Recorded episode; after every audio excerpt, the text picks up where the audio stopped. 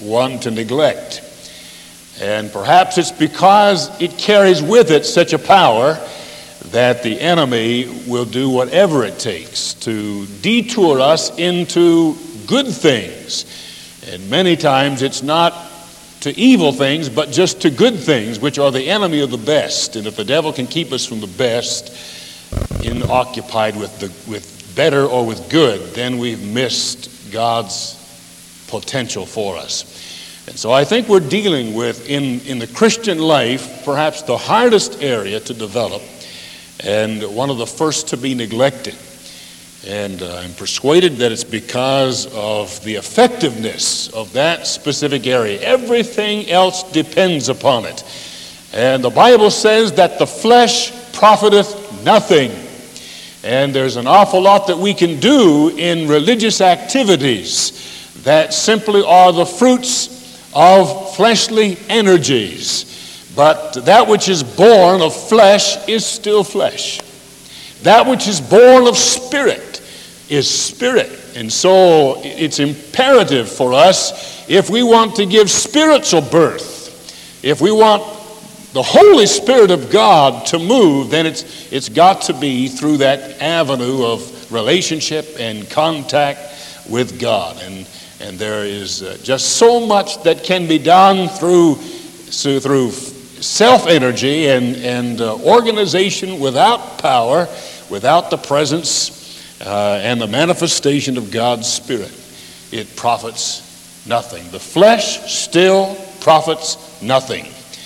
Uh, having a name that liveth but are dead. That's the statement that's made to that church in Revelation. Now, they had a reputation of being alive. They, that, they had a name that liveth. They had a reputation for, for being alive, but they weren't alive. What was it? It was simply fleshly excitement, emotional energy. There's a lot of difference between emotional energy, emotionalism, and the Spirit of God. The Spirit of God. Now, where the Spirit of God moves, there can and will be some emotional energy released. But it's not enough just to induce emotional energy. If that alone is, is all that's there, it'll soon profit nothing. But it is the Spirit that still gives life. Can you say amen?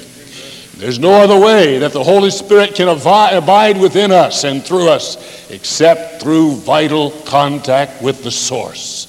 He is the source of power and of life. God is Spirit. They that worship him must worship him in spirit and in truth. It's that dimension. And oh, it will overflow through the human vessel and through the human channel and the emotions and the intellect and all of that's involved, but it will still spring from that internal source that's deep inside that is like our God. We are made in his image. And the flesh profits nothing, but the Spirit will produce life.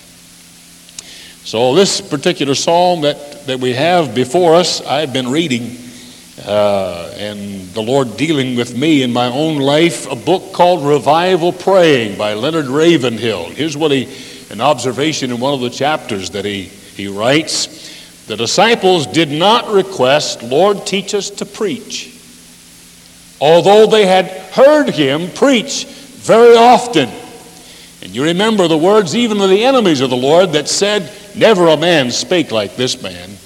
He speaks as one having authority and not as the scribes. And they had heard him speak. They were acquainted with his, his preaching, but they never once asked him, Lord, teach us to preach. But after observing him in prayer, they did say, We would like to know how you gain access the way you do into heaven and, and to, the, to the Father. And they requested, Lord Jesus, teach us to pray. Teach us how to pray. And I thought that was a, an interesting observation. And uh, coming from him directly to, to my own heart, Lord, teach us how to pray. If, in fact, the words of Jesus in, in the Sermon on the Mount state, Your heavenly Father knoweth what things you have need of before you ask, why pray? God being omniscient, He knows all things. Bible says He knows our down sitting. He knows our uprising. He knows my thoughts afar off. He knows the end from the beginning. He knows when a sparrow falls and takes notice of it. He has numbered the hairs of my head and he knows all the details about me.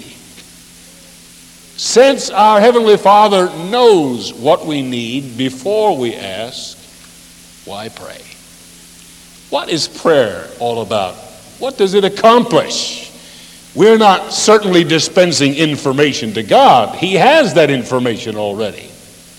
So prayer is not necessarily then for God's benefit, but our benefit. There is a need in me that is met by prayer. And so it's not nearly so much by getting through to God, but in fact, prayer is a means of God getting through to me. And when we see prayer in that dimension, God has all the information already, whether it's physical or financial or social or whatever the need is. He knows about it. More details than we know about it. He knows even the motivations of men's hearts, so he's equipped with all the information. So there's, there's no real benefit in just simply giving him all that information. And sometimes we're frustrated and we say, I just don't feel like I've gotten through to God. Well, the problem is he hasn't been able to get through to us. And the Lord sometimes must feel like my words don't get through if he's up there, the floor. He's just not getting his message through to us. Because prayer is to align ourselves in identification with the will of God. And uh, I'm convinced David understood part of that in the psalm that we have here, Psalm 86. 35 times he refers to himself I, me, thy servant, uh, different personal pronouns. Now, he's not just praying a selfish prayer. David needs a miracle. And if my ears were hearing right tonight, I heard people during prayer time who were really saying, God, I must have a miracle. I'm in this service tonight and I need to see God make bare his holy arm and be Jehovah Jireh for me, to be my provider. I need a miracle, God. I'm in a situation where unless I see God move, we sang that chorus, learning to lean, and that's just not an easy school to be enrolled in. Uh, when you cannot lean on anything else, then we lean on the Lord. Human nature being what it is, generally, if we have somewhere else to lean, we will. And so when God takes all the other props away, then we say, Oh God, let me lean on you. And He's there.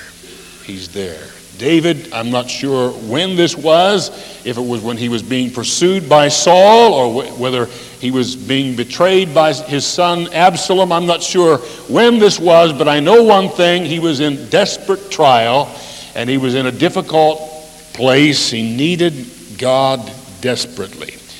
And so let's take a look at, at this particular psalm tonight and study the prayer of David. Now, this is your time of Bible study, so if you've got thoughts you'd like to share, we'll learn and receive them together. So if you just raise your hand, we'll be glad to, uh, to share uh, your thoughts too. Instead of reading all of these verses and taking that time to do this, let me just indicate something that I have done and maybe you would want to do some of the same thing. He not only refers to himself, but he refers to God 17 times in these 17 verses.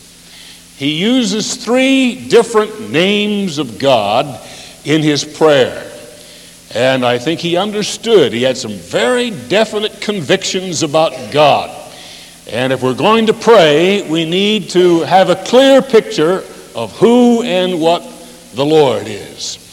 And uh, so let's just share those together. Uh, and uh, I have done a particular thing. I don't know if you mark your Bible up, but I do. And when I read it over the next time, those thoughts come back to my mind and, and nourish me again. So if you uh, have a nice, neat little Bible, I would suggest that you put that one by your bed and use it for devotions. When you come on Thursday night, bring an old one with you that you're not afraid to put some notes in and uh, put some markings by. I think it'll help you uh, as you go back and go over them again. If, if you would like to put a circle around uh, these uh, names for God in verse 2, I put a circle uh, around my God. Verse 10, he says, Thou art God. Verse 14, O God, the proud are risen against me. Verse 15, he says, God, O Lord, thou art God. Put a circle around the word God. And that word he is using is Elohim. Elohim.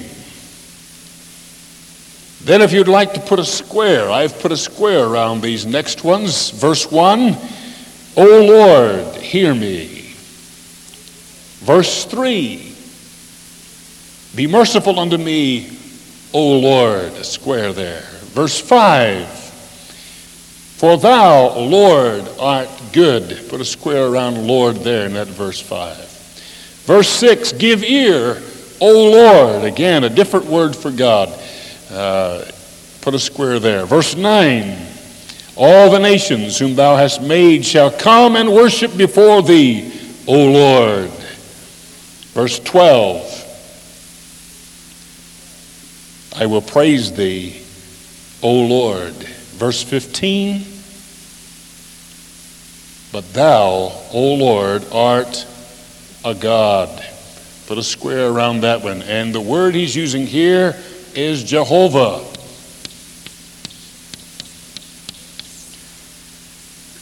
The third name that he uses, if you'd like to put, I've put just kind of a little cross by this one. In verse 8, different word for God. Among the gods, there is none like unto thee, O Lord. You'll notice the capital L, small o r d. And if you want to identify that whatever way you would like to, a different name for God. Verse 11 Teach me thy way, O Lord.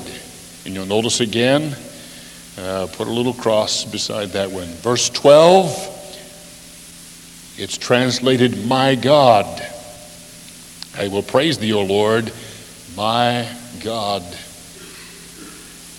Verse 17 Show me a token for good, that they which hate me may see it and be ashamed, because thou, Lord, hath helped me and comforted me. And the name he's using is Adonai. Three different names for God.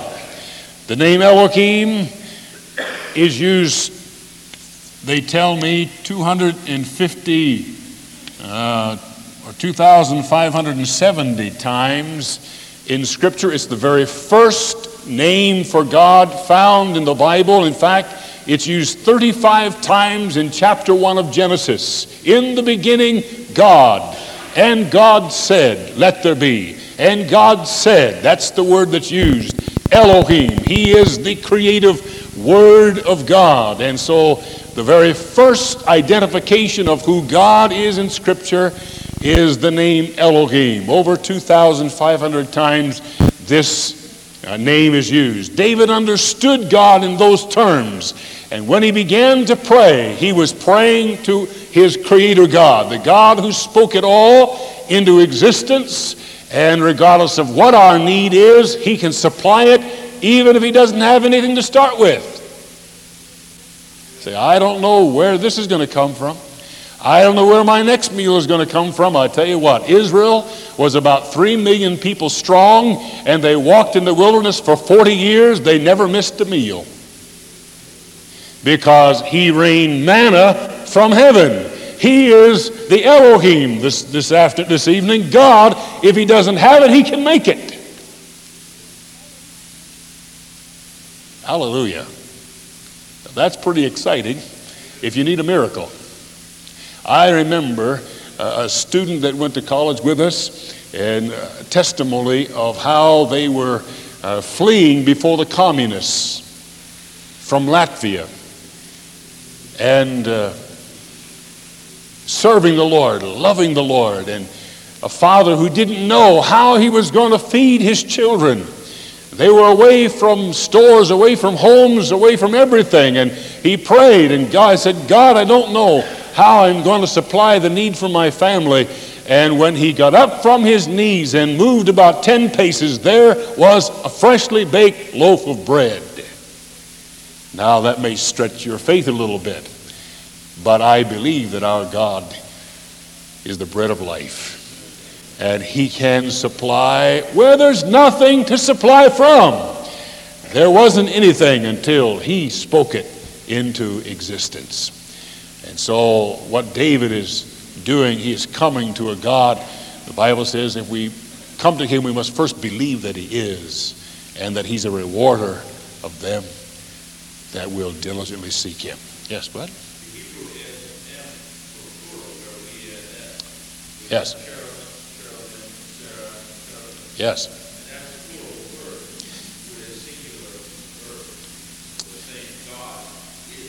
Yes. And that's, that's an important uh, understanding for us, and it, it ca- carries right straight through the first chapter. This is a plural name, and so that, if there's any question about the Trinity or Godhead, that helps us to, to uh, separate that. Later on in that first chapter, he says, Let us make man in our image. Okay? Elohim, plural, Godhead. And so it says, uh, lest they become as us in the second chapter. In the Tower of Babel, about uh, four or five chapters or so later on, uh, let us go down and confuse their tongue. And again, that plural is used. When Isaiah saw the vision that he did of the Lord, and finally the coal touched his lips, and, and he volunteered to go, or at that moment, whom shall I send and who will go for us? Us, not for me, but for us. Elohim, and uh, that is a plural statement of God, mysterious as it is. The Lord our God is one Lord, and yet He is uh, marvelous in three persons the, the Father, Son, and the Holy Spirit. David understood that dimension about God. Jehovah is the most used, over 6,000 times in Scripture. He is identified in large capital letters. When you see the word Lord, large capital letters, all the letters capitalized, it is generally translated from the word Jehovah. And uh, uh, it comes from a verb, H A V A H, which means simply to be or being. All right? And uh, if you put a C in front of that, that's the Hebrew word for life or live. So God is the everlasting, existing one. Just He is. And uh, when Moses was asking, Who will I tell Pharaoh that has sent me? And the Lord tell, told him to tell them, I am that I am hath sent you. God simply is. And uh, it means to be or being. So David, when he was praying, understood God lives in the ever present. Hallelujah. Unchanging God. The Bible says, In him there is no variableness. There's no changeableness, neither is there any shadow of turning.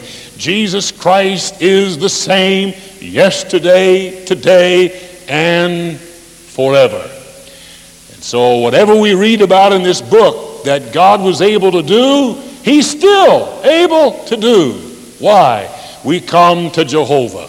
Hallelujah. We come to the one who is life be or being, his existence right in this present moment. Salvation. Now, that present instant, now is the accepted time. Now is the day of salvation. I'm glad for that. I'm glad that Tuesday that was the way it was. When this gentleman walked into pastor's office, at that moment, that was God's living, being, present moment for salvation. Hallelujah. Right in this service, Jehovah is here. The one who is the living, unchanging God is here. Hallelujah. And so David understood God in his being, unchangeable. Adonai, you'll notice, usually is in capital L, small letters. The rest of the letters are, are not capitalized, only used about 300 times uh, in the Old Testament. It has to do with ownership or with mastery. Uh, usually in the plural possessive tense, my lords, my lords, or my master. Same word, King of Kings, Lord of Lords, that second one. Uh, possessing or mastership, ownership uh, is identified here. So he had a good concept of who God is. And if we're going to pray, we need to understand uh, that we're coming to a God of great glory and power and ability. A God who can indeed do miracles. If you need one, you have to come to a God that you believe can do it for you. And if you don't, not really convinced in your soul in the ability of God to do exceeding abundant above all you could ask or think of, then you're going in with a lot weaker faith than you need to. We need to come with our eyes firmly fixed on a concept of who our God is and that He really is. We must believe that He, what's the word? Was, is. Believe that He is, present tense, right in this moment. Our God is Jehovah, being that he lives and is certainly able, uh, is the master of life and of circumstances and ability to minister whatever grace we need. Now, I had some convictions about his person and about his plenitude, and we'll look at verse 5 Thou art Lord, art good, and uh, he understood that about God. That's worth underlining there. Ready to forgive, plenteous in mercy unto all them that call upon thee. And he says, uh, verse 15, Thou, Lord, art a God full of compassion and gracious, long suffering, plenteous in mercy and truth. He was convinced about God's person and he was convinced about God's plenitude. There was enough. And he was coming to a God confessing that he was good and that there was plenty with him. Verse 10, he talks about his power. For thou art great and dost wondrous things. Thou art God alone. Hallelujah. Do you talk to God that way? When you pray, is that how you pray? I think there's a real lesson there. Sometimes we just say, oh God, and there's no real concept about anything in our mind. It's just kind of a, a word formula to get us into the information part of the letter. It's just kind of like, Dear Sir, and we hurry right into the body of the letter. I've got this and this and this, and this is my shopping list, and sincerely yours, amen. Kind of at the bottom. But I think there's a, there's a, a similar lesson that Jesus was teaching when he taught his disciples to pray, Our Father, who art in heaven, hallowed be thy name.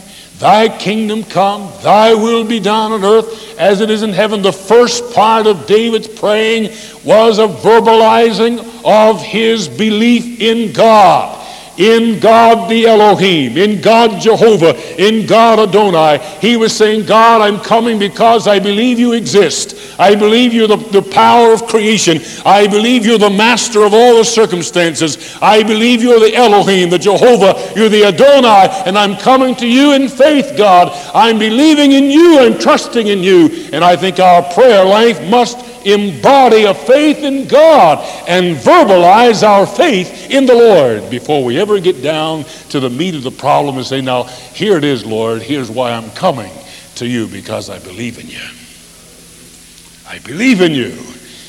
And, uh, and there's, there's a, not just a praise, but an understanding and believing that He is before you can ever believe that He's a rewarder of them that diligently seek. Hallelujah. He's Jehovah tonight. He's Jehovah. When you pray, look to Him as Jehovah. He's still the Elohim. Praise the Lord. He's still the Adonai for us, for our lives too. Hallelujah. Praise God. Aren't you glad for the Holy Spirit? And when you don't know how to pray or what to ask for, He does it for you makes intercession through us and for us. He knows what is the will of God and, and uh, prays according to the mind and the will of God. Sometimes it's difficult for us to wade through our own feelings and understand what God really is trying to do. I'm persuaded a lot of Christians are burning the wick, not the oil. You won't burn the wick too long until you won't have a wick anymore, but if you keep oil, just burn the oil. You won't burn nearly so much of the wick. Amen? Amen. I, I would just, in that book too, I was reminded of, of a, a little analogy that he made. It was just locked into my mind. Cars, automobiles, are devalued a bit every day through their use. But he said, violins grow mellower and more valuable with time and with use. And uh, I wonder which one we are. You know, it kind of makes us wonder where do we fit? Are we wearing out, wearing thin, or are we becoming more valuable and more mellow uh, and more mature with, with age and with youth. I, I think that's the way it should be. I think uh, the older the tree, the sweeter the fruit.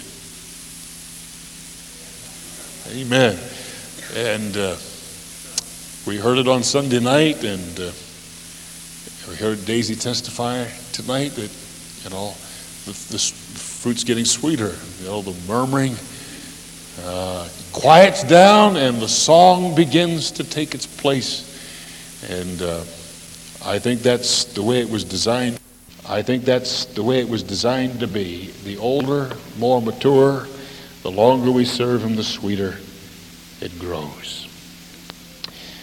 David said, I am poor and needy. There, there was a, a translation from uh, the Living Bible that I liked if I can find it. Yeah, verse 1. He said, Lord, I'm in deep trouble. I don't know if you have Living Bible or not, but that's the way he starts out his, his, the psalm. Lord, I'm in deep trouble. And I don't know if you can identify with him there at all or not. But that brings it down to earth. Somebody says the Lord helps those who helps themselves. Well, you haven't read the scripture. The Lord helps those who can't help themselves. He helps the destitute. And I've got scripture for that. Psalm 102, verse 17, he said, I will regard the prayer of the destitute and will not despise their prayer. He doesn't just help those who help themselves, he helps those who can't help themselves. And I'm glad he does. Yes, Bud?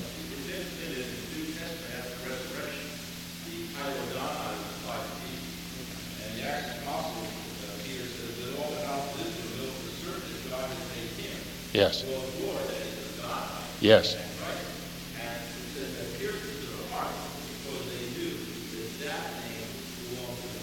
Oh, that's good.